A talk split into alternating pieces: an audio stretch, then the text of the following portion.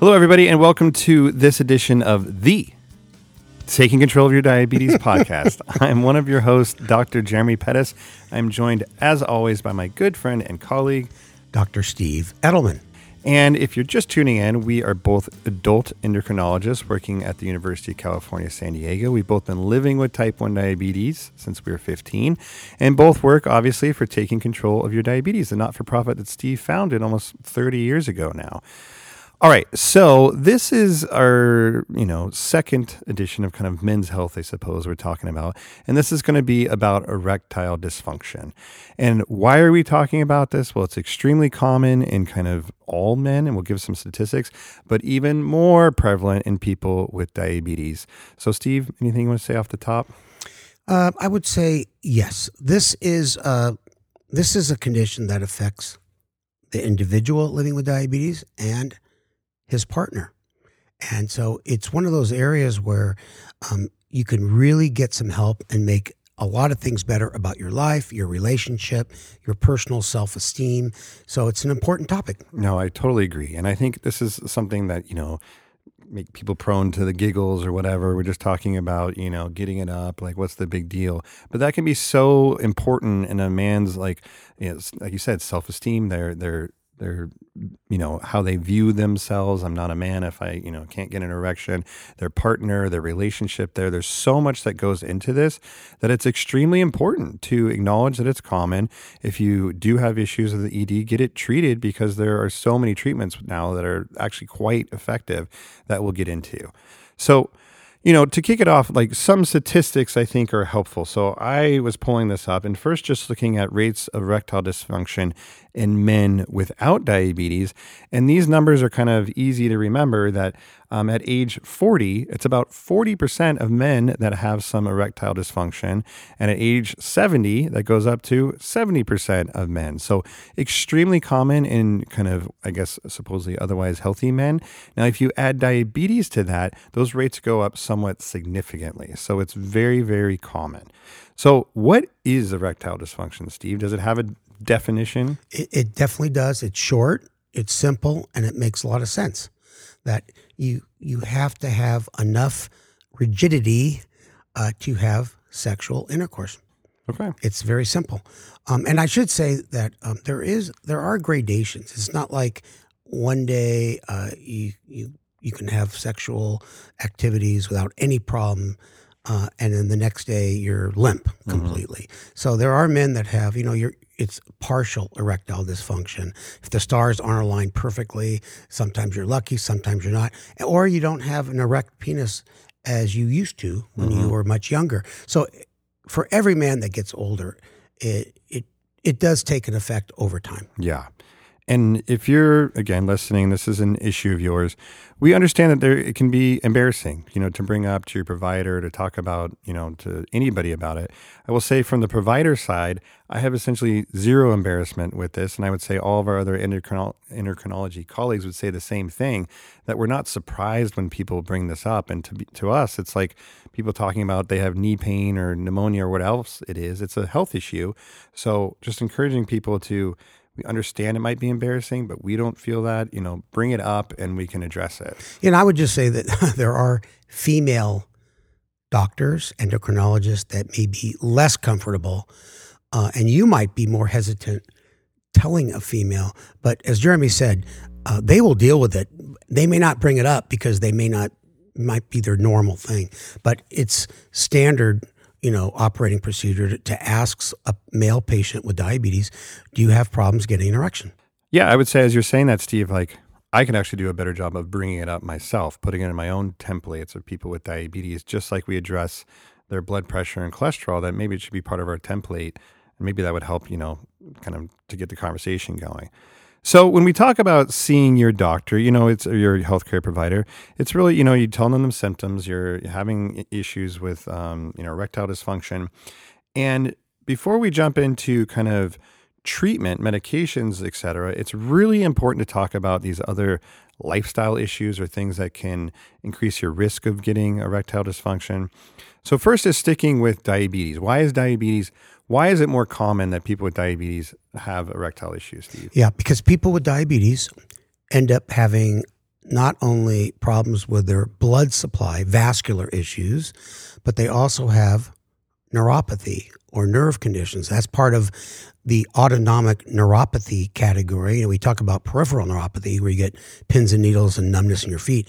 This is another type of neuropathy that affects the, uh, I would say, the structures and the and the muscles around the penis. Mm-hmm. And if you don't have nerve innervation, then that'll cause erectile dysfunction. And I think that's that's an important thing because people with diabetes have a higher uh, level of those two issues. And it's also important to mention that if you have good diabetes control, your blood pressure is good, you never had any heart disease, you know, those those things may not affect you and your rates may be the same as a typical non-diabetic man. So, you know, don't think you're going to get it just because you have the definite the diagnosis of diabetes. Right. So, part of your treatment of erectile dysfunction should always be blood sugar control. And maybe that helps you, you know, motivate you to get better control with your diabetes because this will help your your vascular function and, and possibly your, your erectile function. So keeping that in mind that diabetes control is, is always going to be part of this. Now, the other two big lifestyle things that are big when it comes to ED is one is alcohol consumption. Um, and uh, you know, drinking more can cause more issues with erectile dysfunction, and actually stopping or cutting down can improve it. So it's again something to think about. That if you're thinking you should cut down, and you know, this is something that to to be aware of that that can actually help significantly. Well, well Jeremy, I know that um, if you're drinking heavily the night that you engage in sexual activity, that can cause interference. So you're saying even if you, there's no alcohol in your system, but you drink yeah, a lot at other times. Use, you know, we know that alcohol use in general can cause neuropathy. Also, issues with kind of like nerves can can exacerbate, you know, peripheral neuropathy. You Can do the same thing with you know erectile issues. So, keeping that in mind, officially the recommendations are no more than two drinks a day for men and one drink a day for women. And I always make the joke that these don't roll over. Unfortunately, you can't collect them and store them up for the weekend. But just keep that in mind. This is, might be part of the kind of workup. If you come in talking about this, your doctor might talk to you about alcohol. And the other absolute biggie is smoking. And that just goes for everything with diabetes. And it's probably the number one intervention you could do for your health across the board. I don't care what somebody's A1C is or whatever. When they walk in the door, if they're smoking a pack or, or more a day, you know, that's going to be the most effective thing you can do is cut back, stop smoking. And especially when it comes to ED, uh, smoking is just a killer. Yeah. It, it's a killer for heart disease mm-hmm. too. And, you know, we're the first to acknowledge that stopping smoking, nicotine addiction is tough. Mm-hmm.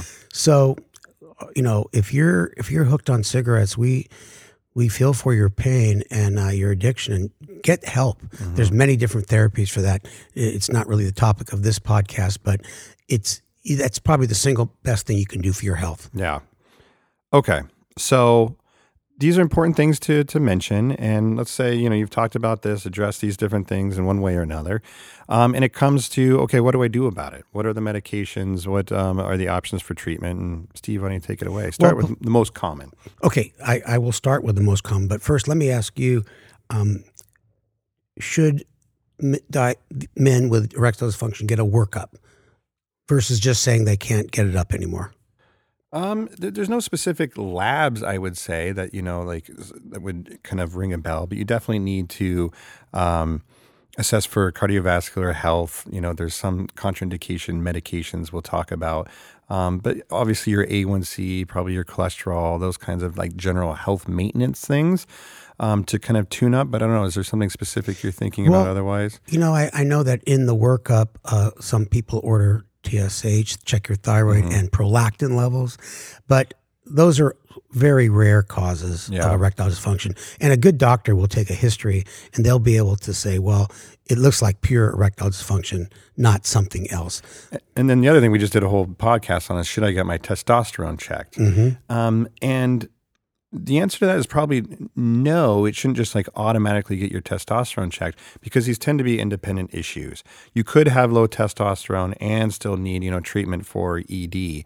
Um, so really, low testosterone is, is more about low desire in sex, and true ED is that your desire is still there. You just don't have you know not able to sustain an erection. Yeah, and and you know I've talked to you before we started the podcast that uh, one of the questions I ask my patients, I say, "Are you able to masturbate?" And if they say, "Yeah," no problem, you know, and uh, I, they don't have erectile dysfunction. They have uh, issue, some emotional issue going on, maybe with their partner. So it's a it's a very good question you can ask yourself. And you know, if if you cannot get it up at all, anytime, no matter what, um, you know that's pretty good chance you have erectile dysfunction. Okay. Okay. So what do we do about it? Okay. Well, we talk about the most successful, easy way to address the problem, which is um, these drugs that work towards erectile dysfunction. They're PDE5 inhibitors. I'll spare you the, the name, but drugs like Viagra, Levitra, Cialis. Um, and they are medications that you take orally. Um, the Cialis is, I would say, my favorite to prescribe. Um, want to make that clear? Thanks for clarifying. because it does stay in your system longer. Mm-hmm. It's at least a day and a half. And, you know, if you get in a fight with your partner, you're all ready. You got the roses, you got the candles, and then then you get in a big old fight. You got a little more time to make up and and have that drug in your system. Mm-hmm. It's true. Uh, Viagra is excellent. Was the first one, and it it can cause a headache, and it can give some people a kind of a like they're a feeling like they're looking through blue sunglasses, which mm-hmm. go away. Mm-hmm. Not dangerous. And Levitra is is like Coors Light. Uh, it's better than nothing. And it might be all that your insurance uh, approves. And uh, I have a friend that lives in Israel, and he gets Levitra. Uh, it's it goes under the tongue like a nitroglycerin tablet, dissolves mm-hmm. and, and gets in the system like that. So you know there are different formulations in different countries, but the good news is they are generic now. Mm-hmm. So, and I've heard. What's your know, favorite, Jeremy? Well, I was going to say, I was going to say Cialis because you know I don't know if this is your phrase, but I've heard you call it the weekender before. You know, you take it on a Friday or whatever, and you're good for all weekend. And I think it's important for people, you know, to. I think most people know this, but some don't. And it's not like you take these pills and you're walking around with an erection all day long. Well, you know, speak for yourself. but now we know why it's your favorite, I guess. Yeah. Um, so it, it just you know it can increase the blood flow to the area in the event of like stimulation um, so it just like makes you able to kind of respond to sex as or sexual stimulus as you normally would. You know, Jeremy, that that is such a great point. point, and you know, I have forgotten one of my favorite lines talking to patients. You can't just be reading a book about growing tomatoes and expect to get an erection and have sexual intercourse. And I had a patient who told me it wasn't working, and I said, "What were you doing?" I was reading a book, like a book, a boring book on tomatoes. Uh, I, I, just made that part up, but he just thought that you take it and you get an erection. So mm-hmm. it's it's a great point. You have to have uh, sexual stimulation. Yeah, that's, that's the phrase I'm looking for. Now, even though these things are generic, they can still be um, difficult to get in the sense that the number one complaint I hear from people is that I don't get enough pills. That for Levitra or Viagra or whatever, that for a month supply they might give you five or six pills, something like that. And you know, providers actually know, and you can request to always get prescribed kind of the highest dose of these medications, and there's usually two or three doses. And then you don't have to take the whole thing. Um, maybe you'll find that a quarter works for you, or a half, or whatever, if that's you know something you want to do to try to get more basically usage out of these. Yeah, I think they should base the number of pills you get on the how long you've been married, because the longer you're married, the less you need. Uh, but you know what? I'll, I'll, I'll be truthful with with everyone on the podcast. I should say honest uh, that um, I get Levit, I get Cialis, and uh, I was it's generic now. I go to Costco, and a couple times the prescriptions were ten dollars for for twenty five pills because generic now. They're not as restrictive. So then I went just a couple days ago to get my COVID shot, and the guy said 127. So the pharmacist came out and said to me, "Well, the batch we just got, because there's a lot of different generic companies, um, you know, that's the only ones I have right now. That's the that's the best price I can offer you." And he apologized for the uh, COVID uh, shot. I went the cost for the my I picked. I'm sorry, went to pick up my Cialis uh, prescription. Okay at the same time getting my COVID shot. Okay. Sorry. I'm sorry. Super confused. Yeah. All right. so all of a sudden your price jumped way up. Yes. Okay. I'm sorry. Yeah. And um, and he so he said, give me a couple days and I'll find uh, we'll get another batch in for the lower price. It's the same stuff. Mm-hmm. Um, and I get the 20 milligram because, as you said, it comes in 5, 10, and 20. You might as well get the highest dose uh, and break it in half if you don't need the whole thing. Mm-hmm. All right. Well, good to know. Yeah. And, you got your COVID shot, apparently. Uh, you know what? uh, after they gave me the shot, I asked to put it on my card, and he said, "No, I just we don't have the COVID shot here. That was a mistake that we texted everybody. I gave you the flu shot, so I got the flu shot." It's the most confusing story I've ever heard. Okay, it's not. I went for the COVID shot, but they gave me a flu shot instead. Got it. Okay. And I was picking up my prescription. Got it. All right. So lesson there is that you can bargain at the pharmacy. Apparently, is what I've learned. So, anyways, okay. So you try these medications; they work. Um, you know the side effects we mentioned some headache. Um, Cialis has actually been noted to like sometimes cause low low back pain in people, um, but generally very well tolerated. Um, now, let's say that you try them, you try the max dose even, and it's not working. Um, what what else can you try? Yeah, and that does happen. Not everybody responds. I think there are other options. Now, this one sounds like a, a torture, uh, you know, but you inject a medication called prostaglandin in the side of your penis. And right away, it causes engorgement of the two main uh, uh, areas where that blood flows into the corpus cavernosa. And then you can have uh, a very hard erection for a couple hours and it wears off and goes away. You draw it up yourself, you inject yourself. And I, I have never found a male patient who takes it that said it hurts. Apparently, there's very little nerve endings on the shaft of the penis. Uh, the other thing that you could try is what we call a rectade device. You put this long cylinder cylindrical tube over your penis. You, you there's a pump, a suction pump that pumps blood into those cavernous cavernosas, and then after your penis is erect, they take a, a big thick rubber band with a big diameter with wings on it that you can pull on it without get trying without having to get underneath the rubber band and you put it on the base of the penis and prevents the blood from leaving the penis. And that's a non-surgical way. Um, it typically works in men who have uh, understanding long-term partners. So you don't have to say this is the first date excuse me. Yeah. uh, i got to get out this device. And it does work. It definitely works. And it may not be the hardest erection you've ever had but it's enough for sexual mm-hmm. intercourse and that's what people want. And I would say, you know, just practically, if you are at the stage that you've tried kind of the, the common pills and they're not working, um, the next step would be actually being referred to somebody who kind of like specializes in this. And that would be usually a urologist. And sometimes there's like men's health clinics or whatever, but they're typically run by urology. So if you get to the point where you're doing injections or, you know, these um, assistance devices, it's, it's probably time to like, there's just not that many primary care doctors that, that know kind of that much about this, this topic. Yeah, you're right. And I think there are, I know several urologists in San Diego that specialize in uh, infertility and erectile dysfunction. Um, and they have spoken at our conferences when we used to do face to face.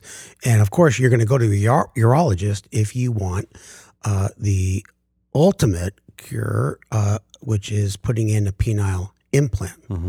And that, unfortunately, is not covered by insurance companies, uh, but they have several implants they put in those corpus cavernosus, those long, big cavities that hold blood. And on the one end of the spectrum, it's kind of like a Gumby.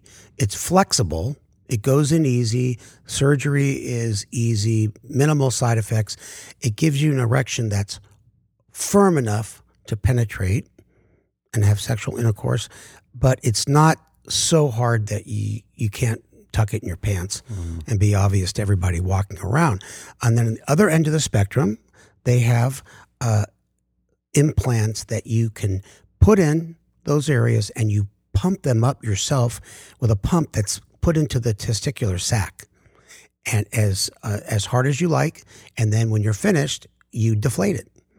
And those cost more. I don't know the exact prices uh, but once again those are not covered. It's going to it's going to cost you probably well over $10000 but once again a urologist that specializes in this procedure and um, it has helped a lot of people Yeah.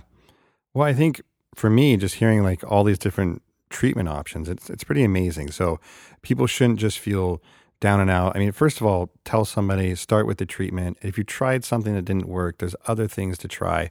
And I've heard you say, kind of back to how we started this, that erectile dysfunction is really like a couple's disease, couples problems. So as much as you can bring your partner into this, you know, being open and honest about you're taking these medications or trying this or trying that, um, I think will be ultimately helpful because the goal is not simply all the time just to have sex, but to, you know, continue with your relationship, intimacy, all of that. Yeah, and know that um, it's a common issue as any man ages it's just a little more common in men with diabetes and a lot more common if you have vascular and neurologic issues. But there's no reason you cannot enjoy sex as much as anybody else with or without complications. Mm-hmm. Well, I think we'll leave it there then.